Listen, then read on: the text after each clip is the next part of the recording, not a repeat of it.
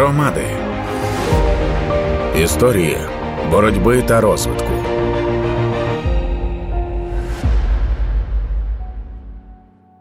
Вітаю всіх! Я Тетяна Трощинська, і це подкаст Громади історії боротьби і розвитку. Сьогодні ми говоримо про те, як громади за допомогою програми USAID добре розробляють програми комплексного відновлення. Це стосується 18 громад з чотирьох областей: Харківської, Херсонської, Миколаївської, Кіровоградської. Починаємо розмовою з заступником керівника програми USAID Добре Максимом Бурдавіциним. Взагалі-то програми комплексного відновлення вони регулюються постановою Кабінету міністрів 1159, і е, згідно цієї постанови вони мають розроблятися для е, громад або частин їх територій та для областей. Відповідно, програма добре в цьому році пілотувала. Ми взяли перших 18 пілот, пілотних громад у Харківській, Миколаївській, Херсонській і Кіровоградській областях. І допомогли наші експерти допомогли зробити цим першим 18 громадам їх програми комплексного відновлення. Це на рівні громад. На наступний рік ми починаємо вже працювати з областями, тобто над обласними програмами комплексного відновлення Харківської області, Миколаївської і Херсонської. Також на наступний рік ми допоможемо е, в цих самих областях розробити такі самі програми комплексного відновлення 14 громадам. Це якийсь універсальний документ, чи кожна громада залежно від того, які її потреби, які її ресурси, які ще ресурси вона може залучити, наприклад, або якісь інші, маючи там базові дані, розробляється унікальний документ. Ну звісно, що це унікальний документ, тому що немає однакових громад немає однакових областей, у них різна ступінь ушкоджень, в них різні е, різне населення, різні, різна структура економіки. Тому, звісно, що для кожної громади це унікально. Цікавим є те, що е, експерти програми добре розробили методологію розроблення програм комплексного відновлення, базуючись на тому досвіді, який ми маємо. І відповідно ця методологія вона дещо роз'яснює і спрощує подальшому розроблення цих програм для інших громад, тому що звісно, що міжнародною технічною допомогою неможливо буде покрити всю територію України, всі громади, і нашим завданням було саме спростити це завдання для тих громад, які будуть е, розробляти ці програми самостійно. І сьогодні, під час заходу, ми якраз і представляємо цю е, методологію розроблення програм комплексного відновлення територіальної громади або її частини. Ми працювали в тісній співпраці з Мінвідновлення, з міністерством громад, територій та інфраструктури. Ми працювали в тісній співпраці з комітетом Верховної Ради з державного будівництва місцевого самоврядування та регіонального розвитку. І без взаємодії з цими державними органами, звісно, це не вдалося, але зараз маємо результат, і частиною цього результату є створення саме методології, яка має може бути використана іншими громадами. Для тих, напевно, громад, можливо, нас слухають люди, які взагалі не уявляють, що таке цей, ця програма комплексного відновлення територій, е, зовсім в інших е, вимірах і згідно з іншими стратегічними документами працюють. Навіщо ця програма? Тобто, як вона допомагає управляти ресурсами громади, або в чому її перевага? Ну, от якщо жити без неї, то гірше, та а в чому тоді краще, якщо її мати? Ну звісно, що життя не завершиться, якщо немає такої програми. Але урядом України прийнят ряд рішень для того, щоб е, процес відновлення взагалі території України був планований, і програми комплексного відновлення вони визначають просторове планування, тобто просторове відновлення. Вони базуються на законі про регулювання містобудівної діяльності, тобто вони дуже тісно пов'язані з містобудівною документацією, з просторовим плануванням. Вони вивчають ті наслідки які які були завдані військовою агресією, агресією, вони аналізують рух населення, вони прогнозують ці програми, прогнозують, скільки населення може повернутися, коли це відбудеться, яка як економіка запрацює. Тобто, це такий повноцінний стратегічний документ, без якого дуже важко спланувати відновлення, і звісно, що можна робити відновлення, просто базуючись на нагальних потребах, так? Але саме програма вона дозволяє громаді визначити ті пріоритети, які дозволять в подальшому отримати розвиток. Або це сільгоспвиробництво для якихось громад може бути. Це їхній пріоритет налагодити, повернути або промислове виробництво, або малий малий бізнес, або ще щось. Тобто, от саме так комплексно і підходять ці програми. Довідка про громаду. Селище міського типу Нововоронцовка на Херсонщині єдиний адміністративний центр, який не був окупований. Росіяни не змогли взяти населений пункт під контроль, але фронт проходив буквально за кілька кілометрів на південь від селища, і так само були окуповані села в громаді. Усю територію об'єднаної територіальної громади з під окупації вдалося звільнити торік в кінці жовтня. Голова Нововоронцовської селищної військової адміністрації Андрій Селецький прийшов на цю посаду з волонтерства. Запитую у нього про основні потреби в громаді. Основні потреби наразі основні потреби це створення нормальної і адекватної матеріально-технічної бази для е, відновлення і функціонування громади. Йдеться мова про комунальні підприємства. У нас є в громаді шість комунальних підприємств, які е, або повністю були знищені під час окупації бойових дій, або розграбовані, або морально застарілими. Да? У нас е, ну для розуміння трактори 70-х, 60-х років, вантажівки на старих карбюраторних бензинових двигунах, які там розходують 35 літрів бензина на сотню. Тобто першу чергу глобальна потреба це комунальна техніка, це ремонтна техніка, це безпекова, безпекове обладнання, це і укриття, і все, що треба в укриття, там і вентиляція, і септики, і так далі, для того, щоб громад зробити базу, зробити фундамент для відновлення і розвитку. Оце головна потреба наразі в громаді не їжа, не гігієна, накормлені, помиті. Найголовніше це е, створити базу. Я так розумію, що питання. ви трошки таки на гуманітарну допомогу натякаєте, то це не основна потреба, так?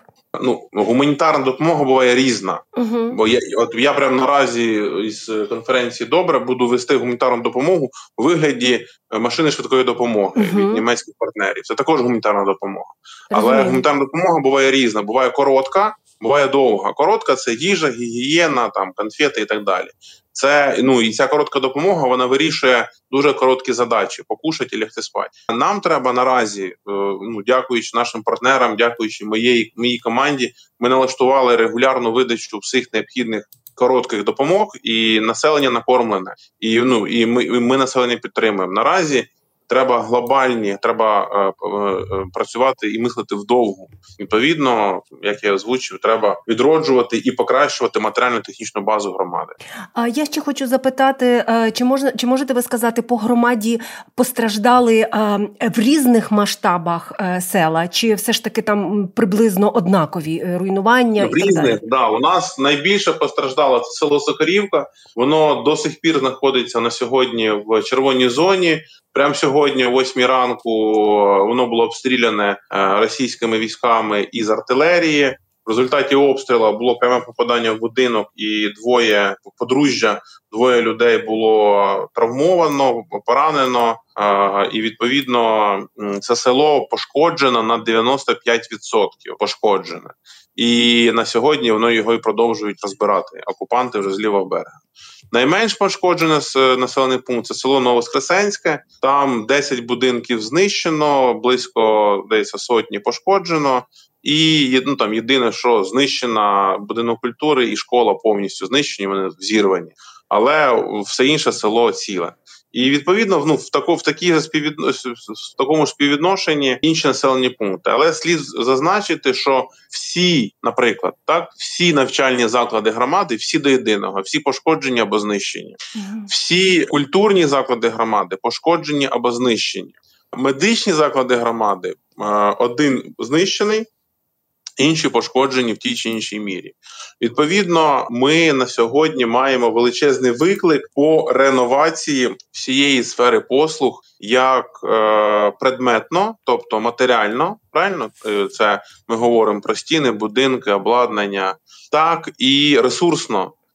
Я говорю як про ресурс е, трудовий, людський ресурс, величезне кадрове питання, так і про ресурс забезпечення. Бо чомусь минула влада, яка в березні 22-го року втікла з громади, чомусь вона не приділяла уваги не комунальним підприємствам, не тим самим закладам медичної е, медичних послуг і культурних.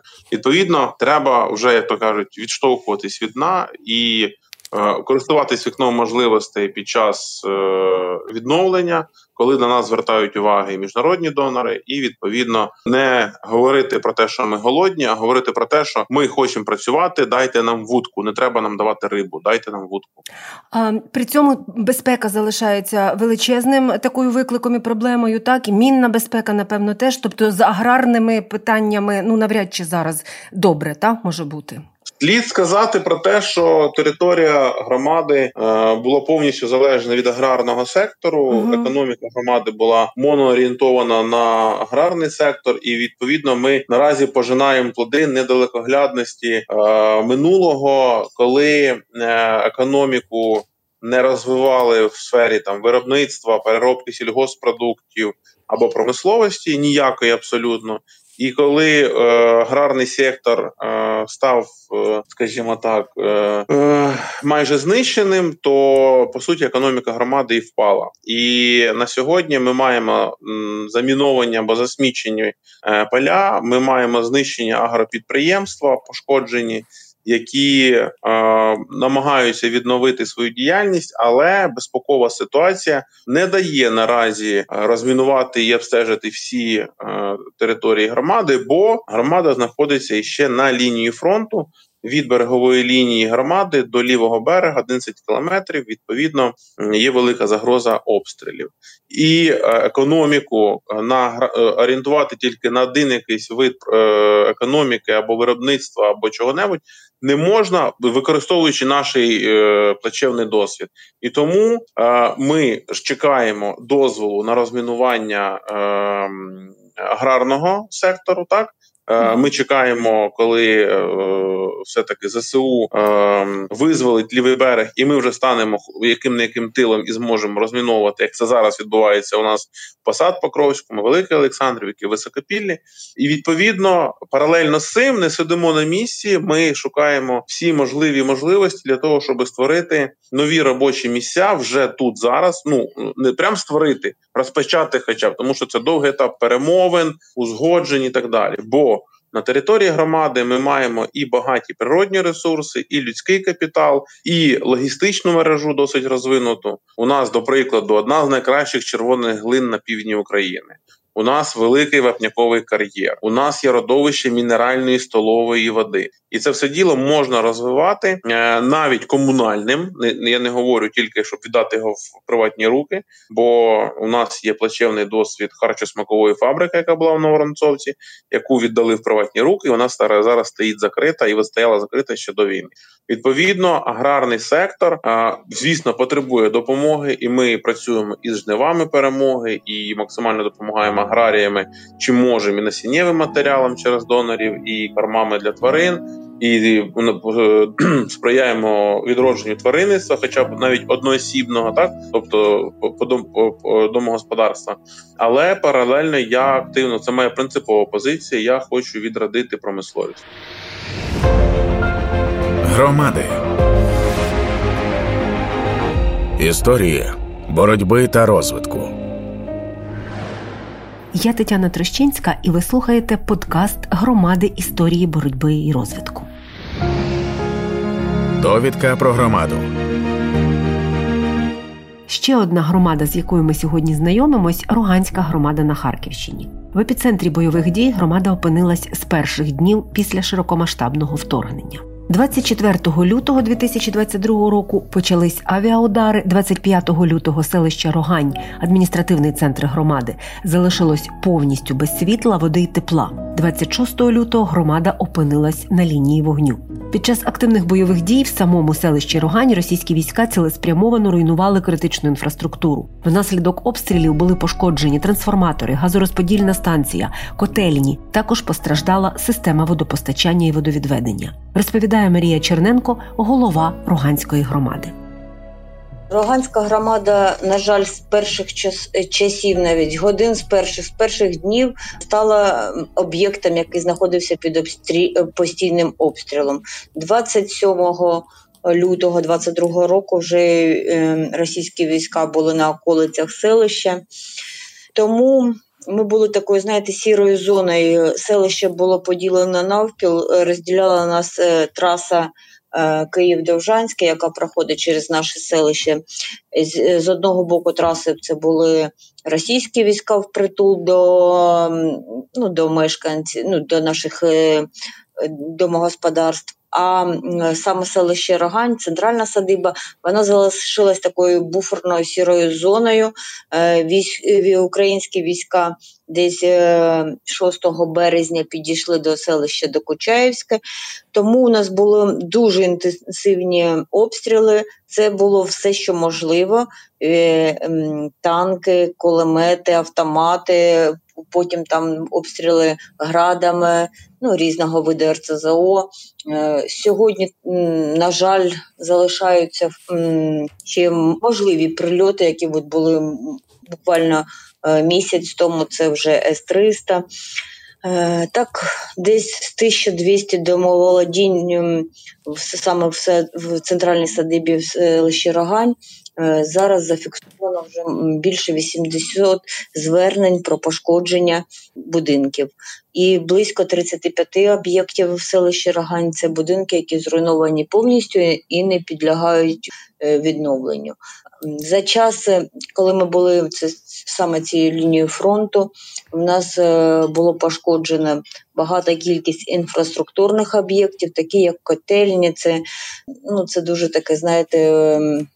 Насамперед, у нас з 26 вже лютого не було електропостачання, так як були е, пошкоджені високовольтні вежі. І тому в селищі Рогань вже вже з 27 лютого не було централізованого опалення. У нас в нашому селищі є багатоповерхівки, е, десятиповерхівка, декілька п'ятиповерхівок.